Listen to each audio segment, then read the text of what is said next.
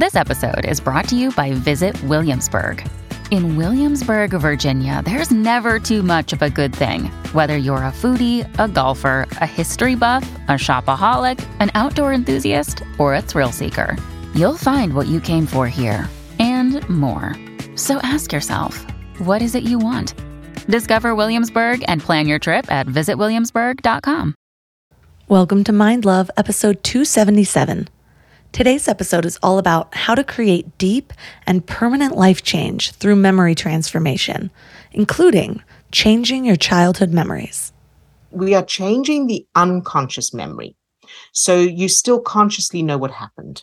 So I can tell you, for example, when I think of my childhood now, it's filled with love and kindness and compassion and fun and freedom. But I can also still tell you what originally happened. So I still have that declarative memory. But the new childhood is the information that the unconscious part of my brain is referring to as fact. In addition to that, let's say my parents say to me, Oh, no, that actually never happened. It doesn't matter because if I remember it happening, even if it's a false memory, it might as well have happened because the unconscious part of the brain can't tell the difference between a false memory and a real thing that happened. So if you've got any negative memories at all, even if they're not true, change them. That's why changing memories is effective because the unconscious part of the brain doesn't know that the new memories aren't true. Turn up your frequency with Mind Love. Bite sized brain hacks for seekers, dreamers, and doers. It's time to give your mind a little love with your host, Melissa Monte.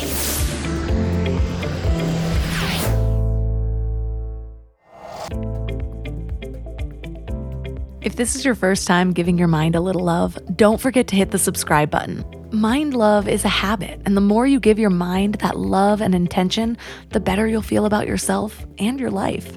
Plus, it's really a win win because more subscribers means Mind Love attracts even more amazing guests to bring you their wisdom.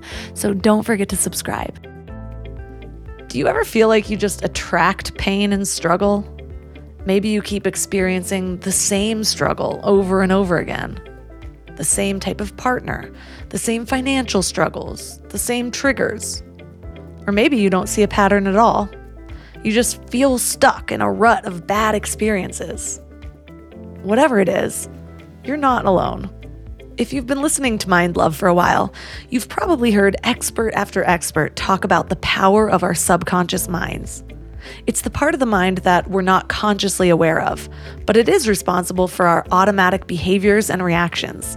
It's the storehouse of all of our memories, beliefs, and habits, which is why you can't just override your habits and beliefs with willpower.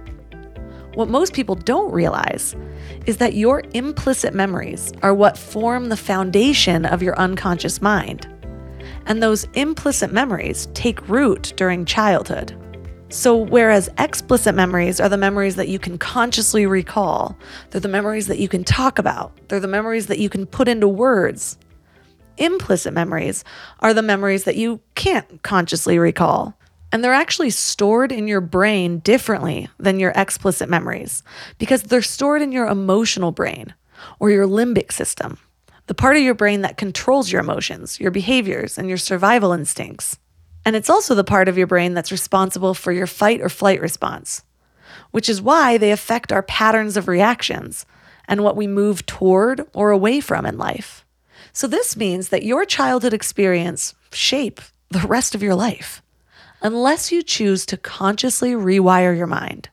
If you want to break the cycle of pain and struggle, you have to become aware of the patterns that are holding you back. And once you're aware of the patterns, you can start to change them. If your childhood was traumatic, the idea that this traumatic childhood can shape the rest of your life can either feel like a life sentence or a glimmer of hope. And honestly, it'll probably feel like a little of both depending on where you are in your journey. But focus on the good news, which is what we will learn in this episode that you can rewire your subconscious mind so that the trauma that you've gone through stops holding you back. And if you did not have a traumatic childhood, don't tune out just yet because trauma isn't always what we think it is. It doesn't always take abuse or neglect to create these types of deep rooted beliefs in your mind. Implicit memories can include anything from the way you were raised to the way you were treated by your parents to the way you were treated by your peers. Maybe your mom and dad were always watching TV and weren't very attentive or available. Maybe you were called fat or ugly in school. Maybe you saw your parents struggling with money. Or maybe they just chose words like, we can't afford that. Maybe your parents divorced and you overheard them arguing. All of these things can shape what we believe about the world, what we believe about relationships and money and ourselves. And these memories can shape the way you see yourself, the way you see others, and the way you see the world. But here's the light at the end of the tunnel. In order to rewire your brain the fastest, you can actually go back and change your childhood memories. And don't worry, we won't be wiping the actual events from your mind, but you will be able to change the autonomic responses that these memories have had by reliving a new experience. And today, we'll be learning the exact process to do that with step by step techniques that you can learn to change your subconscious memories and heal from the negativity of your past. Our guest is Odille Remmert. She's a mindset coach specializing in emotions and the subconscious, and she's also the author of Change What Happened to You. After successfully transforming her life by changing her own negative childhood memories, she created the Remert method to empower others to create deep and permanent life changes through memory transformation. So, three key things we will learn are why we can't think logically when we're dealing with intense negative emotions, how to identify which implicit memories are affecting your present, and a unique, proven memory editing process that has the power to change your mind, behavior, and happiness. We're all here just trying to live our best lives, right? And while you're here listening to a podcast, you might feel like you're on the right track, but then you visit family or you have a work deadline or something unexpected comes up and you're all stressed out and it feels like all the work is out the window. That's why it's so important to consciously curate what you can control, like who you surround yourself with, what you watch, what you listen to. So I'm going to add another podcast to your toolbox The Dr. John Delony Show. He has a PhD in counseling and has been sitting with hurting people for 20 years. He shares practical advice for everything from how to connect with people, how to face depression, overcome anxiety, and learn just what it means to be well. But what's really cool about his show is you can even leave a voicemail or send an email, and he'll address your topic or question about mental or emotional help on the show. So no matter what you're going through, the Dr. John Delony Show is here for you. Listen to the Dr. John Delony Show wherever you get your podcasts, or follow the link on the website.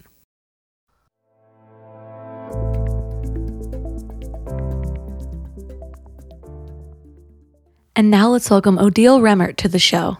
Thank you, Melissa. It's fabulous to be here. Thank you for having me. So, what inspired your work in changing childhood memories?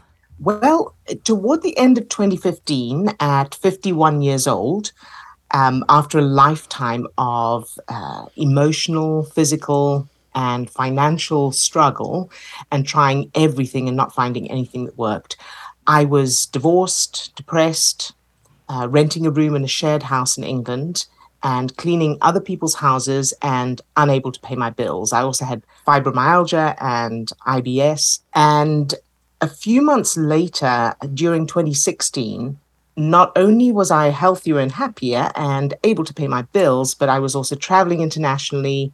And in 2017, I met the love of my life and married him. And I now live in America where I've always wanted to live. And uh, in 2019, I ended up owning three of the rental properties I used to clean back in 2015. And the there are three main keys that I found based in neuroscience that helped me make that change, that you know, turn my life around completely. And I am very passionate passionate that everyone should know them. So I'm very excited to be sharing those with you today. One of the first intriguing parts of your book that really caught my attention was how you talked about we have these different basically brain modes. And you said that if somebody doesn't have this instinctual desire for altruism or helping others, it's an indicator that their brain is still in survival mode. Can you elaborate on that? Because I want to get some basis of how our brain works before we get into how to sort of change these memories for ourselves. Absolutely, yes. the unconscious part of the brain's main uh, priority, top priority, is survival. So that's that's its main job is to keep us alive. And in order to keep us alive, the main thing, of course, is surviving any immediate physical danger. Because, of course, if we're not alive, uh, nothing else matters. So, our top priority is survival. But right under that, the second priority is connection, altruism, helping others. And that's also survival, but it's long term survival. So we need to survive immediately, and then we want to survive sort of on an ongoing basis. So the the way that works is the survival mechanism is stress chemicals. Well, stress chemicals puts us into that state of fight, freeze, flight. And so, if we're faced with a bear, the brain produces uh, stress chemicals that cause the brain and body to go into that state of emergency. And when we come out of it, uh, the stress chemicals lower and we go back to normal. However, the challenge is that the brain can't tell the difference between an immediate physical threat and an emotional suffering or betrayal or fear, uh, anxiety, that kind of thing. So, as we all negative emotions are a level of the fight, freeze, flight emergency state. So, when we feel sadness, anger, frustration, worry, guilt, all of those negative emotions, they're caused by the same stress chemicals that would be produced if we were in physical danger. Now, when we uh, so so let's say somebody's really successful, they've got everything they want, they've got uh, a successful life, and um, or certainly to everybody else that they look successful and happy. If they aren't reaching out and helping others and connecting and being kind and compassionate, it's because despite the uh, the circumstances, their brain is still referring to references from childhood that they are not loved and they are not safe, and it's producing those stress chemicals, which is affecting their decisions. That makes a lot of sense. And I know for me, one of the biggest changes I am have been able to make in my life and my relationships is when I feel overwhelmed, I know that I need to take a step back to kind of recoup and and think, okay, I need to let this intense emotional energy sort of dissipate before I can actually come back and even see the problem clearly. And I know that that even goes back to what's happening in our mind. Why is it that we can't think clearly when we have these intense negative emotions? Oh, excellent question. yes. So, um, one of the effects of stress chemicals in the system, so adrenaline, cortisol, um, is that blood drains from the prefrontal cortex of the brain, where we do our cognitive thinking, so strategizing, communicating, uh, problem solving, comprehending, all of that. Uh, it the blood drains from that part of the brain to the back of the brain for to, to create that fight, freeze, flight state. So that means that whenever we're feeling a negative emotion, we literally can't think straight because there's not the blood is not in that part of the brain. So we don't have access to our cognitive thinking. And that's why you, you probably have found that when you're in a situation where you're triggered by someone, it's only later that you think of all the things you could have said or you would have, you, you you should have said and that's because later when the st- level of stress chemicals came down blood returned to that part of your brain, the cognitive thinking part of your brain, and then you were able to access your cognitive thinking and think of all those things. Yeah, that happens all the time. I'm like, I should have. It's actually might be for the best because I, I then think, well, I, instead I got to sort of harness my Zen and sit there quietly. right. so these two things combined, on one hand, we feel intense negative emotions and we're not able to think clearly. And on the other hand, we're basically sort of imprisoned by things that happened in childhood that we interpreted with our very undeveloped childhood brains. And now those sort of live in our bodies and cause instinctual responses. And so combined, it's like we're we're all adults acting irrationally based on our own unique specific triggers. Is that right? Uh, yes, basically, the um, from birth, those references from experiences are filed uh, as implicit memory or unconscious memory. Memories are stored throughout the brain; they're not stored in a particular place in the brain. And as we recall a memory, the memories pulled together in that moment, like a jigsaw puzzle. And in every moment, the brain is referring to previous experiences and mostly from childhood that determine our self image and worldview in order to know how to what something means and how to respond to it. So as an adult, we go about our day and we encounter um, other people or circumstances, events, that kind of thing, and the brain is constantly referring to childhood to determine what it means and how to respond. And the key here is that the response happens before we become consciously aware of it. So the chemical response happens first. We feel the effects of that chem- chemical response physically, and then the conscious mind interprets those sensations as an emotion, and we we continue to react consciously then. So, for a lot of people, they might not be able to remember maybe some deep childhood trauma are those things still affecting them? If they're they're not one of the people that's like oh well I grew up in an abusive family or abused or all of these big things that we think of when we think of childhood trauma. Are those the only things that affect our implicit memories or can it be something more mundane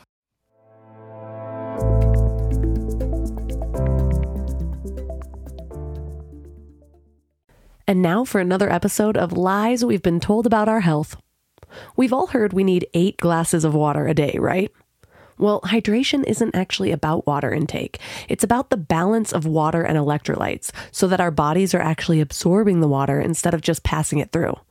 A lot of people go for those sugary sports drinks, but let's be real, those do more harm than good.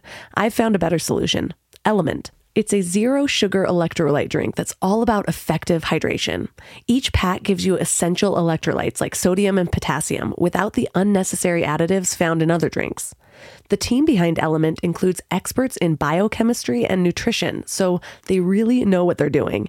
And it's not just for everyday use either. Elite athletes and teams, Olympic weightlifters, CrossFit champions, Navy SEALs all rely on it too, which to me says a lot about its effectiveness. Here's what makes them really unique. They recently launched a hot chocolate line with flavors like chocolate mint, chocolate chai, and chocolate raspberry.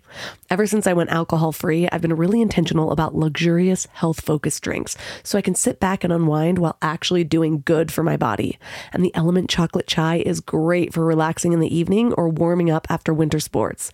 And you can try Element totally risk free. If you don't like it, you'll get your money back, no questions asked. Receive a free Element sample pack with any order when you purchase through drinkelement.com slash mindlove. That's drinklmnt.com slash mindlove to get a free starter pack with any order. This show is sponsored by BetterHelp. I really need to get something off my chest. Being a mom of a three year old boy is really freaking hard, and sometimes it has me questioning my sanity. But then he'll grab my face and call me his sweet little mama. Yes, that's a real thing he says, and it will all melt away until I break his banana. I thought I was done with emotionally abusive relationships, but nope. We all carry around stressors, big and small, and when we keep them all bottled up, it can start to affect us negatively. Therapy is a safe space to get things off your chest and to figure out how to work through whatever's weighing you down. For me, just talking things through is hugely helpful, but it's so hard finding friends and family that are unbiased or non judgmental. And therapy isn't just about dealing with major trauma, you know? It's about learning healthy coping mechanisms, setting boundaries, becoming the best version of yourself. And BetterHelp makes it super convenient too. Everything's done online so you can fit therapy sessions around your schedule. Get it off your chest with BetterHelp. Visit betterhelp.com slash mindlove today and get 10% off your first month. That's betterhelp, H-E-L-P dot com slash mindlove.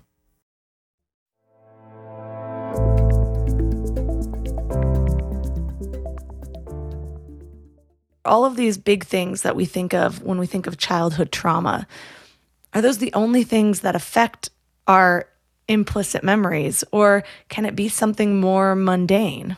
Absolutely. So, people, as you say, people think of trauma as abuse and neglect and that kind of thing.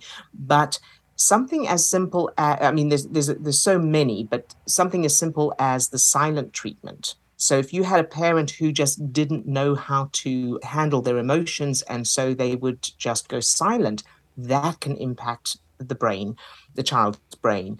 One of the questions I ask clients when they say, "Well, I, I had a great childhood. I knew I was loved, and you know nothing bad happened." My question to them is how were you punished when you did something wrong? And uh, you know because that can also impact the brain.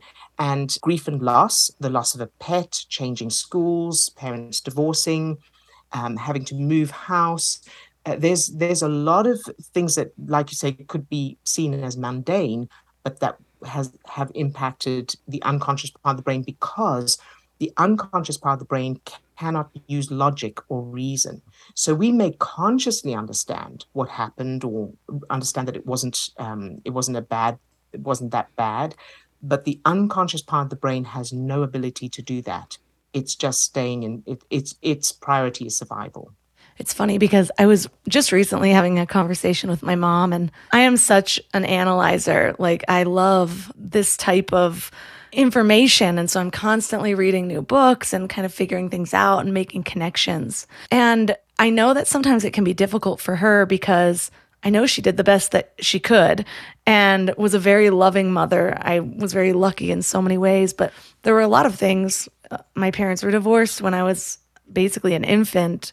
We lived with my grandparents, then we moved, and then I moved schools like four different times, and the, there was a lot of a lot of moving. And I think I handled it well, but it's one of the things that I tie back to maybe an inherent loneliness or not expecting people to be around often. And we were just talking the other day, and she was just saying, you know, I just don't. I look back at your childhood, and you were so happy, and and all of these things that kind of justify it. And in that moment, was able to sort of sense. I'm like, oh, maybe it's unfair or harsh for me to say these things because it does feel like blame to a good parent, you know, like to a parent who who showed up and gave all the love that they could give. And so, but what I'm hearing is that even if a child is happy and you can't tell that they're being affected much even in those moments, those things can still carry on with them later on in life.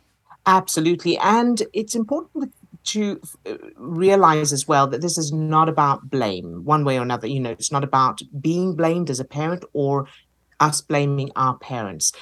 Every person every individual is always doing the best they they can with what they have. Uh, as a parent your parenting skills our parenting skills as parents are based on our own childhood experiences and the the resulting references from those. And the same goes for our parents so the combination of knowing that everybody's always doing the best they can, and it's based on their child. If they'd had different childhoods, they would have been different people and different parents, uh, and that doesn't excuse them, of course. You know, nothing. Um, all children should be treated with love and kindness and respect and compassion and feel safe. But it does help to empower us to know, well, if they had had different childhoods, they would have been different, and therefore I can change my experiences my childhood, unconscious childhood memories by changing their childhood memories. And as uh, as far as our parents do uh, uh, go, you know, for for example, your mum, it may be that when you say when you mention those things to her, there may be guilt there. And so it, you know, as a parent, it's natural to feel guilty. So it's understanding that you're not blaming her and it's just a cause and effect.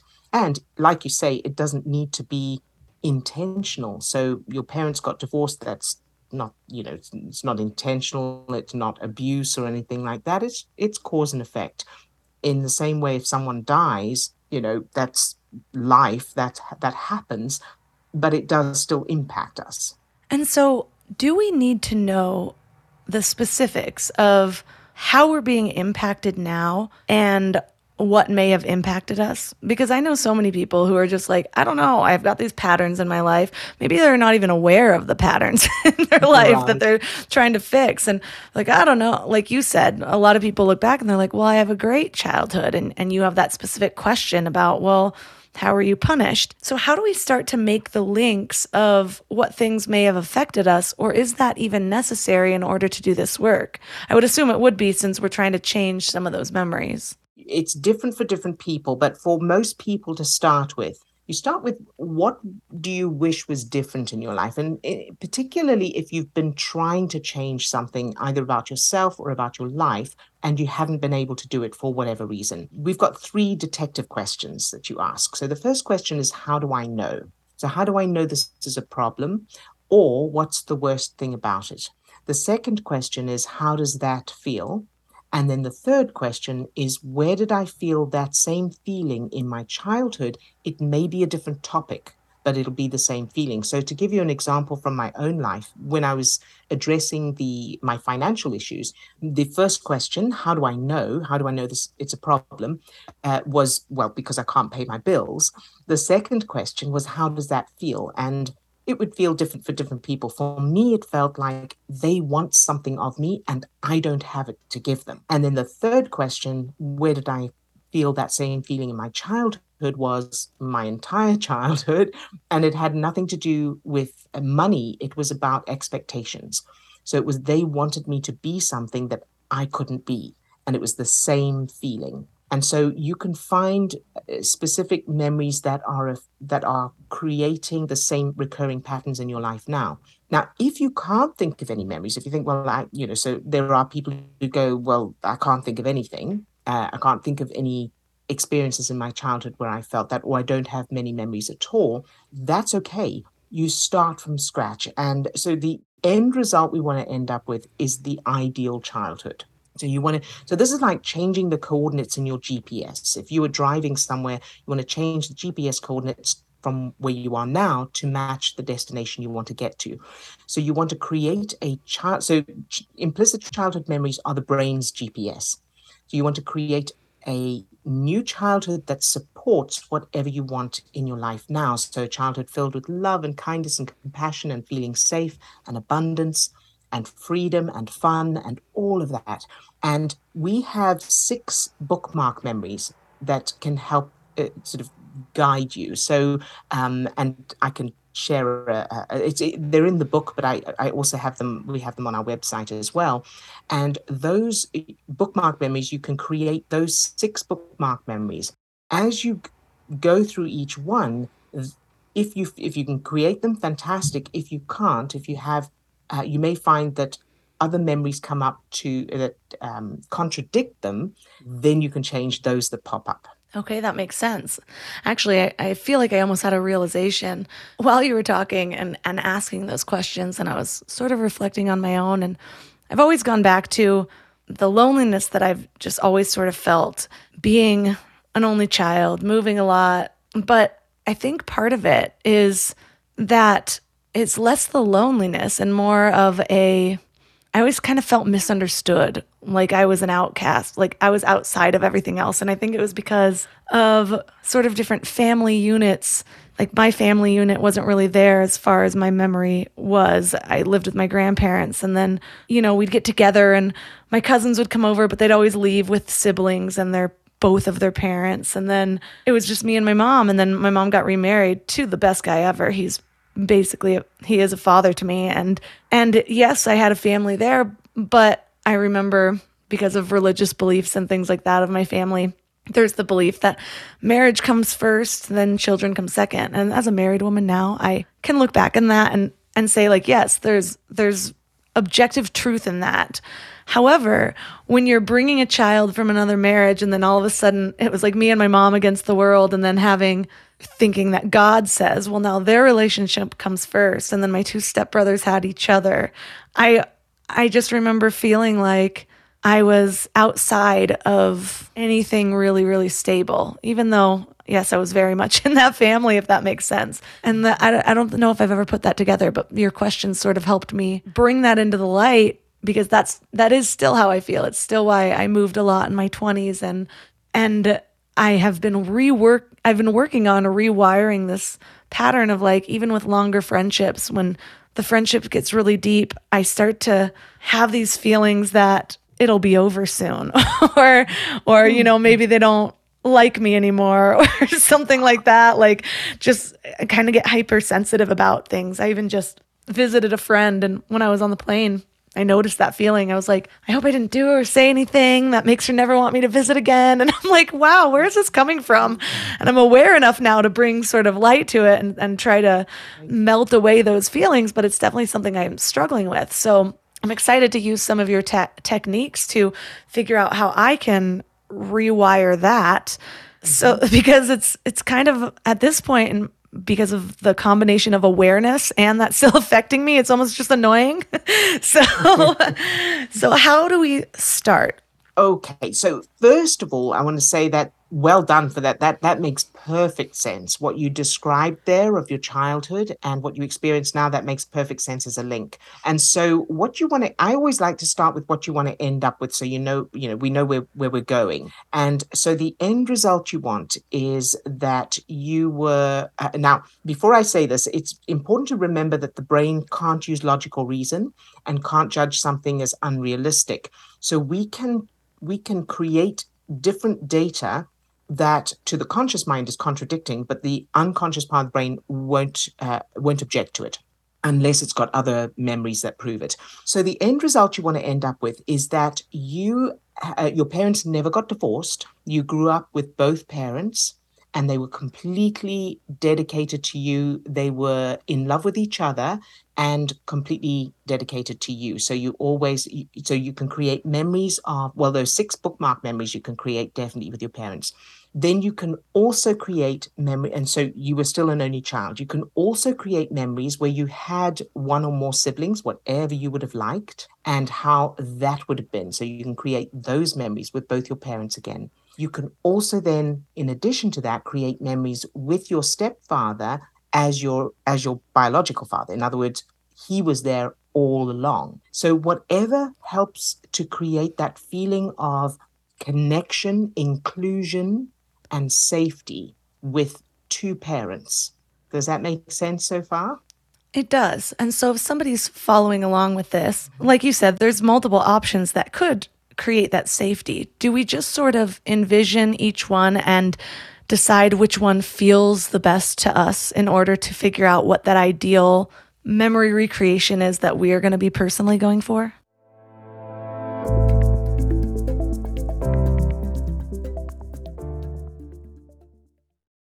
I'm constantly sharing with my clients to stop searching in life and instead start aligning. It's true with purpose, with relationships, with higher versions of yourself, and it's also true for hiring. The best way to search is actually just to match with Indeed. Indeed is your one stop hiring platform with millions of job seekers visiting every month, and their powerful matching engine helps you find quality candidates fast. Plus, Indeed lets you schedule interviews, screen applicants, and message candidates all in one place. But Indeed isn't just about speed, they also deliver quality. According to a recent Indeed survey, 93% of employers agree Indeed delivers the highest quality matches compared to other job sites. I love Indeed because it makes hiring so much easier. I'm all about alignment in all areas of my life, and that includes people I hire to work in my business. So I need a hiring partner that makes it simple to find candidates with the right skills.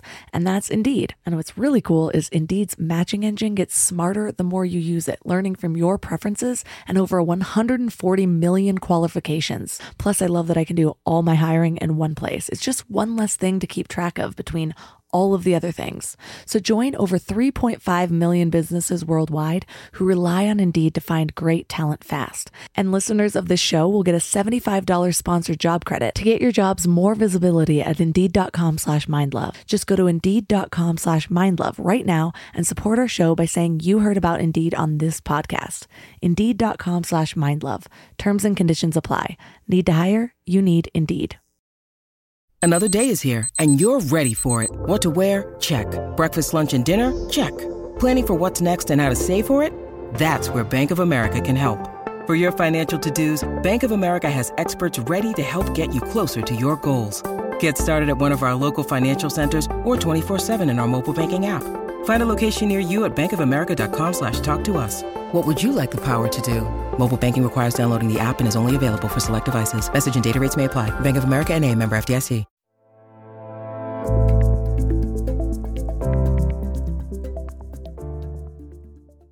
There's multiple options that could create that safety? Do we just sort of envision each one and decide which one feels the best to us in order to figure out what that ideal memory recreation is that we are going to be personally going for? We use uh, what what what I call stepping stone memories. So I'm going to use uh, the example of being bullied in school because it's a really easy one to to show as an example. So it, let's say um, a person, I, let's say I was bullied in school, and when I told my parents, they didn't believe me. So there's there's several pieces of data going on there. So the first thing is the original bullying incident. There's a the piece where no one protected me, there's a piece where I couldn't stand up for myself, and there's a piece where I wasn't believed. Now, the end result we want to end up with is always the ideal. So, your end result would be both parents, and you were completely safe, and they stayed together, and your life was perfect with both of them, very engaged. Uh, for the bullying incident, you want to end up with instead of being bullied, you were the most popular kid in school and everyone wanted to be your friend and uh, you were top of the class and all of that.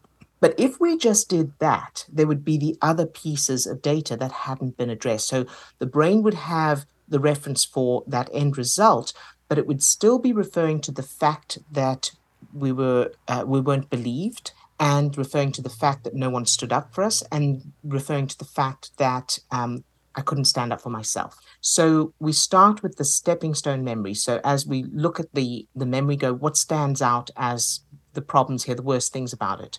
And if I could wave a magic wand, what would I do? So in with a bullying memory, we put in first of all that the parents believed me. So I, I, was bullied. I went home. I told my parents, and they were horrified. And they hugged me, and they said, "This is absolutely unacceptable." They went to the school.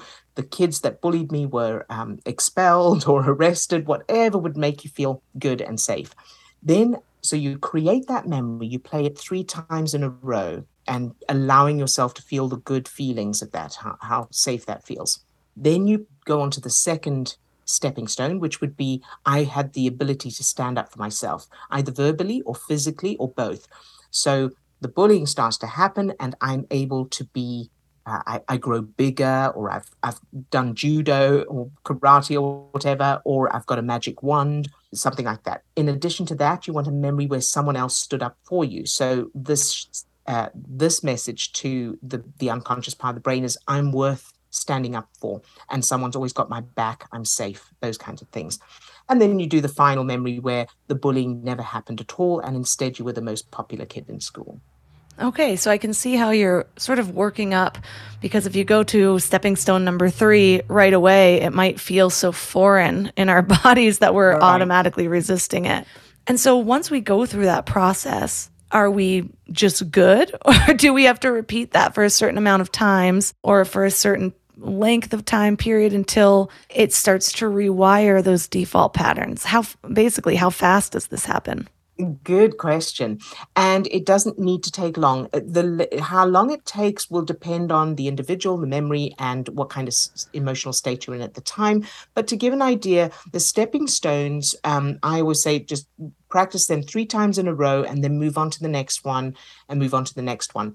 Then when you get to the final memory, which would be the ideal, you practice that three times in a row at first, allowing yourself to feel the feelings, and then several times a day whenever you you know as much as you can what's happening physiologically in the brain when you do that is so thoughts are connections between neurons in, in the in the neocortex so as you think of that new memory neurons are connecting and triggering feel good chemicals.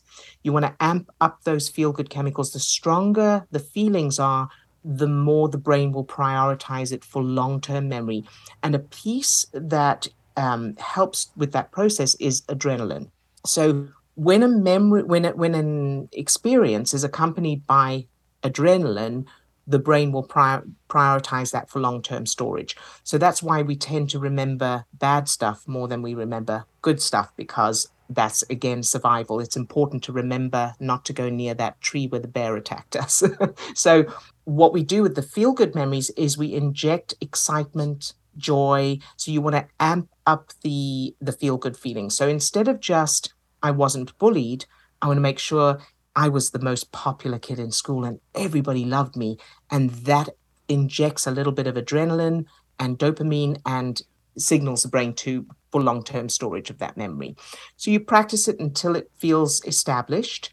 And that, as I say, is going to vary from person to person. But if you think of how many times do I need to repeat a new phone number before it becomes my phone number as opposed to, you know, replaces the old one, that can kind of give an idea. I know you teach about emotional state conditioning. And I feel like that's important because I've spoken with a lot of people where you know, we might be going over mindset shifts or whatever. And the response is that, well, all of this just takes so much work. Like living intentionally takes so much work, especially if mm-hmm. you're used to living the way the average person does, which is basically on autopilot. You know, you just are going about right. your day. And so when you start to bring intention into it and you start to try to rewire certain things, it's like, but how do I know how many things in my life are affected by childhood memories? How many things will I have to do this for? Like, it's just too exhausting. And so, by doing this over and over again, it, is it sustainable, basically, to to be able to rewire something, or have you found that that I guess it would depend how many of your past things are affecting your future, and since mundane sort of things can, how many things affect people on average? How many things do people have to go back and change usually? Or does it seem like there's usually just a couple of big things in the average person? Well, this is so, uh, you know, it really varies hugely from person to person. But the way to think of it again is like, a, it, so if you're driving somewhere, you want to drive to the beach and you find you're not at the beach. So let's say you're going to you're driving along and you feel like no this isn't the beach. This is this is the wrong way. This is I'm not going anywhere near the beach. You would check your GPS and you would check that you've got the beach you know programmed into the beach GPS. And if it was the city then you would just you know change those coordinates and then set off again. And if you find you're going a different route again you go hold on a minute there's something wrong here. I need to check the gps again. So that's what we do with the childhood memories. And you can see very quick results um, but it doesn't mean that uh, that that you know you change one memory or a couple of memories and your life is perfect it's about checking you know okay am i am i getting the results i want? If not how do i know? How does it feel? Where in my childhood did i feel that feeling? And doing the you know practicing the new childhood memories or changing those child those negative ones and then staying on the road. And the staying on the road bit is part of understanding that it's easier to feel bad than to feel good. And that's because stress chemicals are stronger than feel good chemicals because they're for survival. So it is uh, using zero tolerance, which means as soon as you start to feel anything negative, you know, a little bit of worry, a little bit of frustration, become aware of it and address it in the moment. Answer it straight away. So you're not going to deny it or push it away or anything. Uh, acknowledge it answer it and then change your focus so that you change your brain chemistry. And I can take you all through, shall I take you all through that little brain chemistry exercise? Definitely. All right. So this is a little exercise and it takes, you know, a minute, uh, if that. And do practicing this over and over will help to uh, develop the skill and condition your brain and body to produce lower levels of stress chemicals, higher levels of feel good chemicals, and also gives you a technique you can use when you s- start to feel a little triggered. So before we go into it, you may have heard of Dr. Jill Bolte Taylor. She wrote the book My Stroke of Insight, and she's she's done TED talks and things. And she has a thing that she calls the 90 second rule.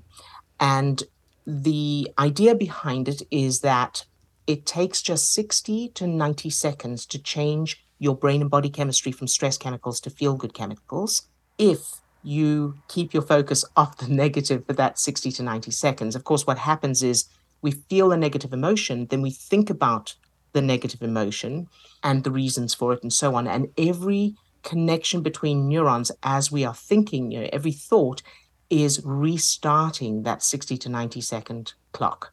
So this little exercise helps you to spend that 60 to 90 seconds with your focus on um, uh, uh, with those connections creating feel good chemicals instead. So for this little exercise, you'll need what we call a subject. So it can be a person or an animal that you love, but with no negative uh, attachment. So no guilt or longing or missing or um, anything like that. So just love. If you can't think of a person, so it could be a pet or it could be an animal that's not your pet, but you think they're cute, like elephants. If you can't think of a person or an animal, you can use um, a place like Hawaii or you know the mountains, or you can use an activity like surfing or gardening. So if you've got something, we can start now. I do. Good. So take a deep breath, close your eyes. And I want you to start by thinking of your favorite color. And if you don't have a favorite, just pick one you like. And imagine being surrounded by that beautiful color. And notice the feeling of that color. Very good. And now I want you to think of that subject, that person, animal, place, or activity that you love, and imagine holding them in your arms in a hug and notice the feeling, the physical feeling you have in your chest or solar plexus. And now imagine that feeling as a ball of light or energy.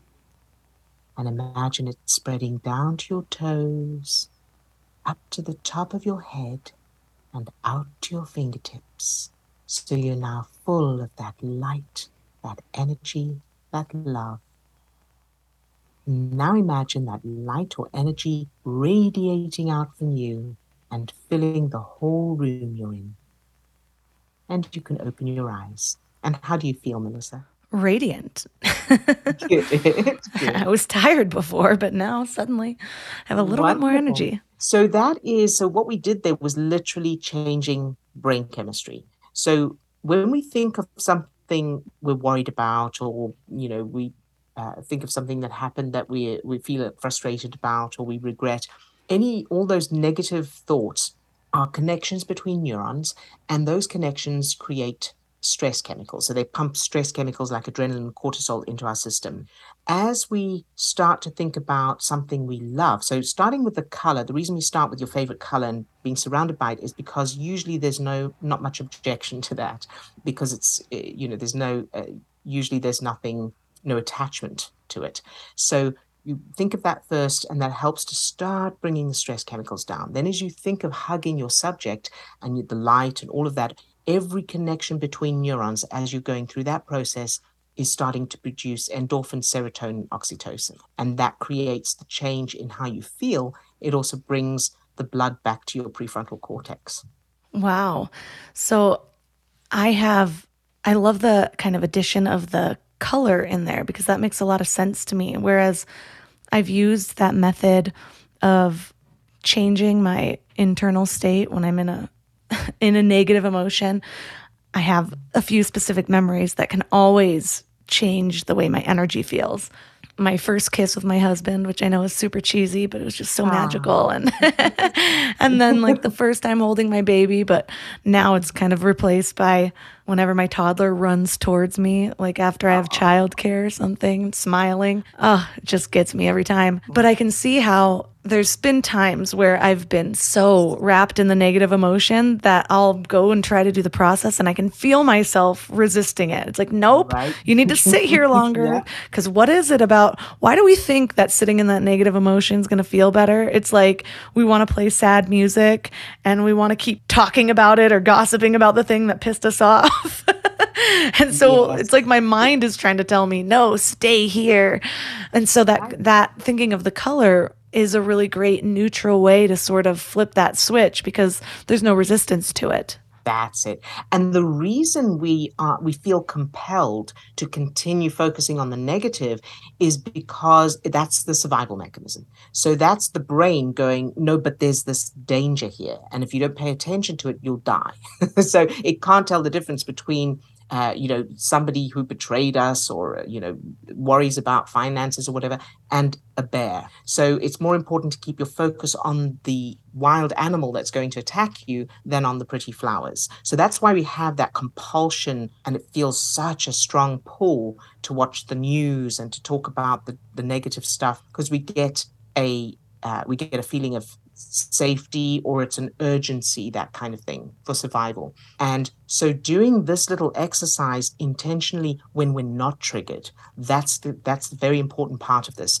So it's like if you need, if you're going to run a marathon, you wouldn't be able to get off the couch having never run before and run a marathon. You want to start running a little bit up and down the street and around the block and so on and build that stamina and those muscles. And this is, and, and the same if you were to um, play you know play a concert uh, a musical instrument at a concert you wouldn't wait until the night of the concert.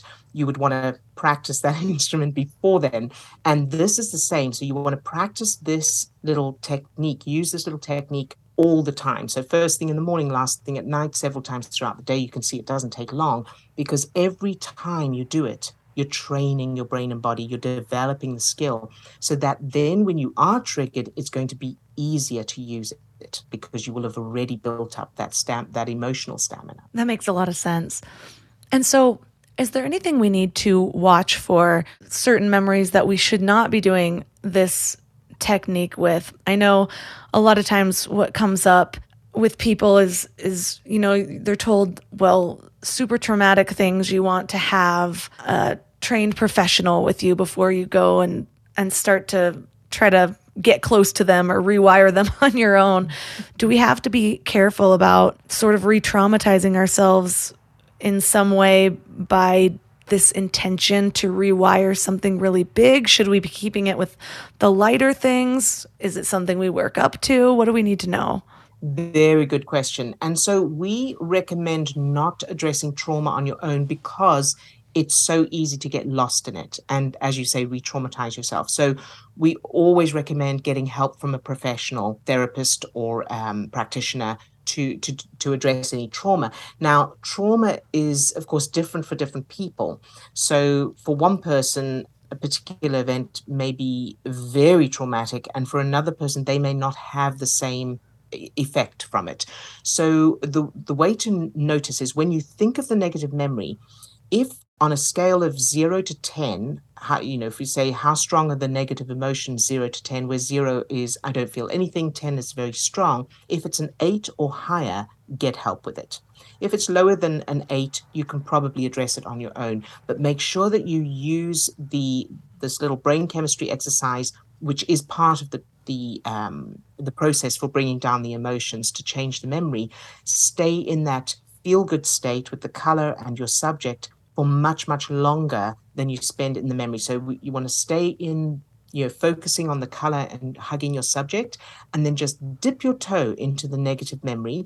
Notice how strong the emotions are just literally for a couple of seconds and then immediately press pause and go back to the feel good so that you're keeping your system topped up with feel good chemicals. Because as you think of the negative memory those connections between neurons start to produce the stress chemicals that cause the negative emotions and you don't want to keep that running for long. So it's very because they're stronger. So just notice it. It's you know it's a six. Okay press pause on that and go back to the feel good the color hugging your subject. Spend time in that until it feels really good. Then dip your toe into the the negative memory again and so on so that you're you're keeping yourself in that feel good state.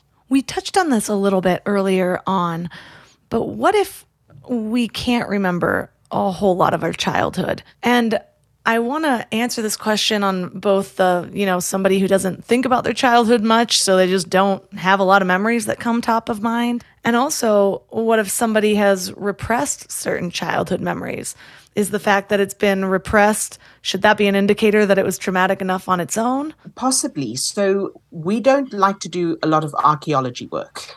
we don't like to go around digging too much. And that's because, uh, again, as those neurons connect, they produce stress chemicals. So, if you can't remember much of your childhood, start by creating brand new memories of the ideal childhood. And then you may find you start to remember certain things. You know, you may have a memory pop up. If it does, then you can change that and you can sort of move forward that way.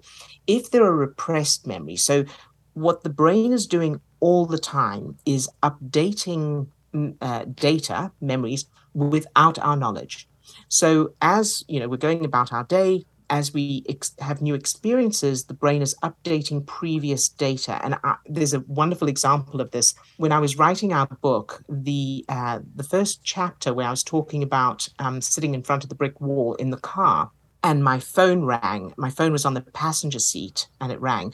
And as I described that scene, in my mind, I could see very clearly that scene. You know, I could remember it very clearly my phone on the passenger seat on my right hand side ringing. And later on, when I went back and I was editing the book and I was rereading it, I thought, hold on a minute. The phone couldn't have been on my right. It had to have been on my left because I was in England. And so the driver's side, the driver's seat is on the other side of the car. But my brain, because I've lived in America for five years now, my brain, without my conscious knowledge, had automatically updated just that piece. So it automatically updated, uh, put the the um, the passenger seat on my right because that's where it is now.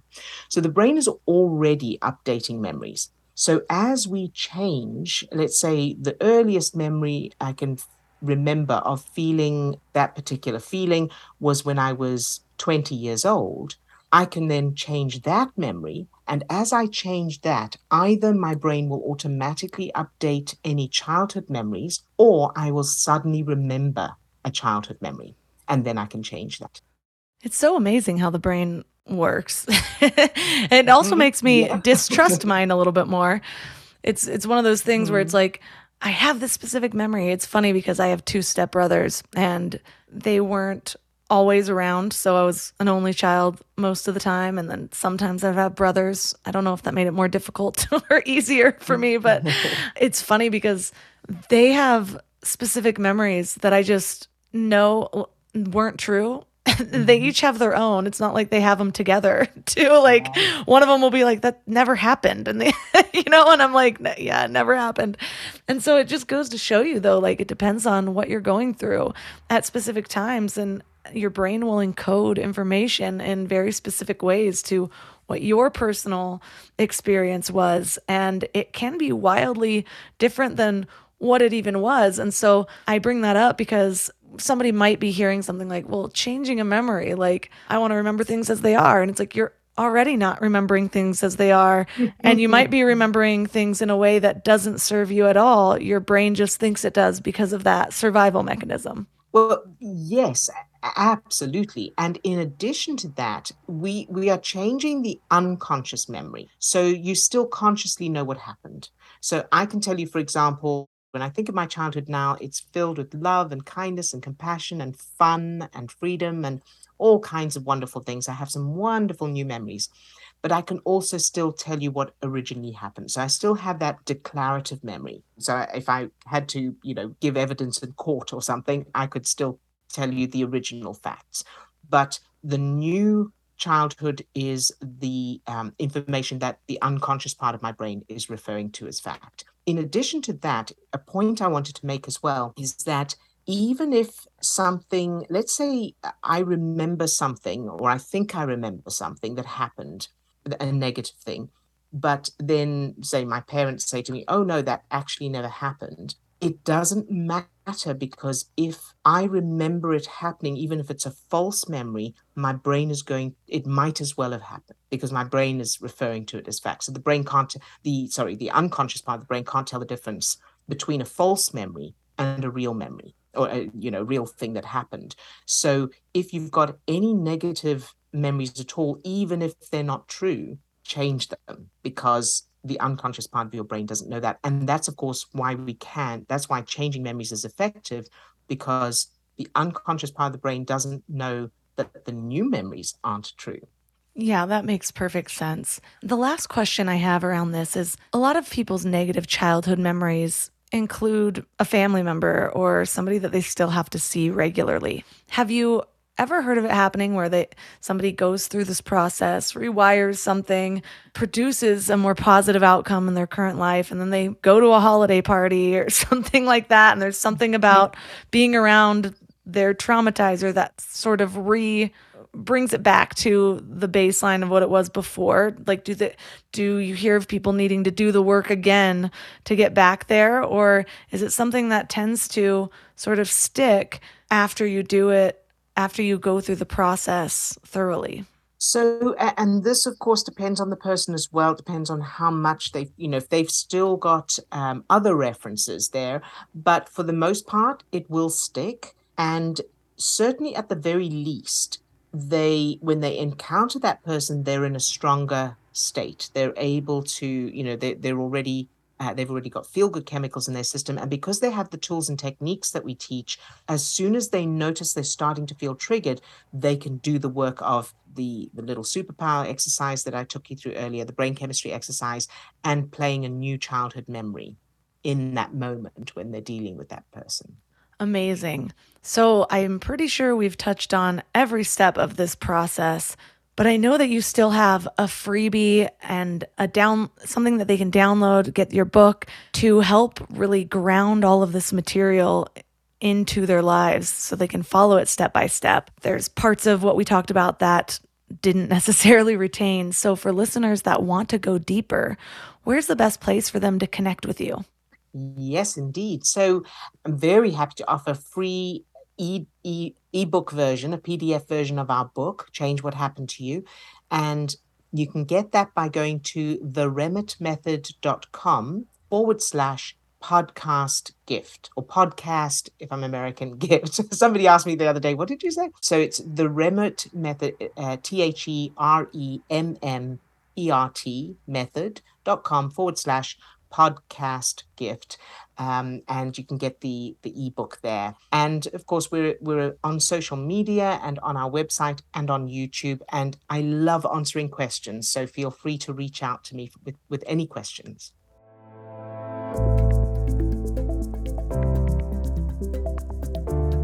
All the links for this episode will be at mindlove.com slash 277. Your challenge for this week is to connect some of your negative memories with the beliefs you hold today.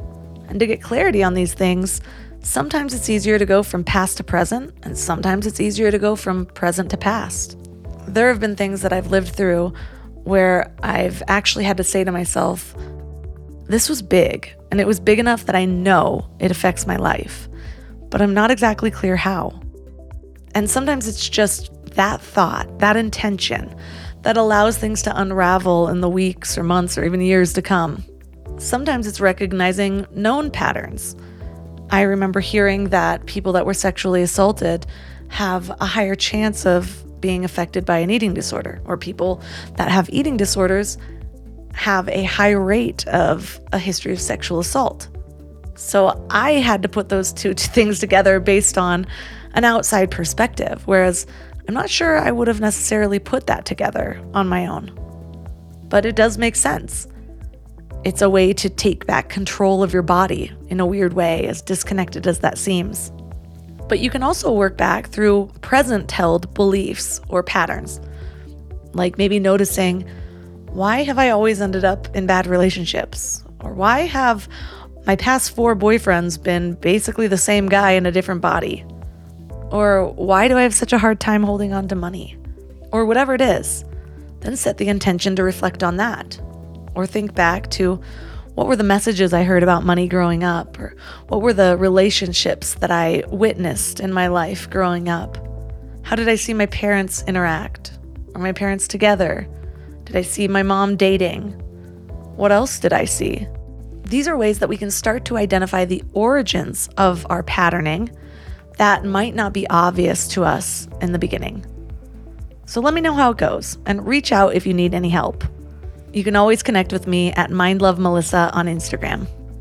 So, this week is really exciting because guess what? MindLove Premium has an entire revamp. So, those of you that are already premium members, get excited because suddenly your membership has a whole lot more bonuses. We now have MindLove kits inside of the Mind Love membership nook. So, every month there'll be a new little ritual kit. I'm still working on the namings of these. a, a, new little kit to help you become more intentional in your life, to work through some of the things that we talk about on the podcast. And I'm bringing in guest experts with videos, worksheets, and bonus checklists and things like that so that you can actually get your hands in the material rather than just listening to it, because it's one of the best ways to let it integrate into your life and actually apply the things that we're learning with actionable takeaways. So if you have not joined MindLove Premium yet, go to mindlove.com slash premium and get in now. As these first few months go on, we will be repricing MindLove Premium. And if you get in now, you will be grandfathered in with whatever price it's at at this given moment. So go to mindlove.com slash premium. You can also find any of my sponsors at mindlove.com slash sponsors. And if you'd like a free way to support, you can always leave a review on Apple Podcasts or Spotify. Or hey, even Podchaser if that's your thing. And that's all for today. So thanks for giving your mind a little love today, and I'll see you next week. Thanks for tuning into Your Higher Frequency with Mind Love. Head to mindlove.com for a free gift to keep your vibes up until next week.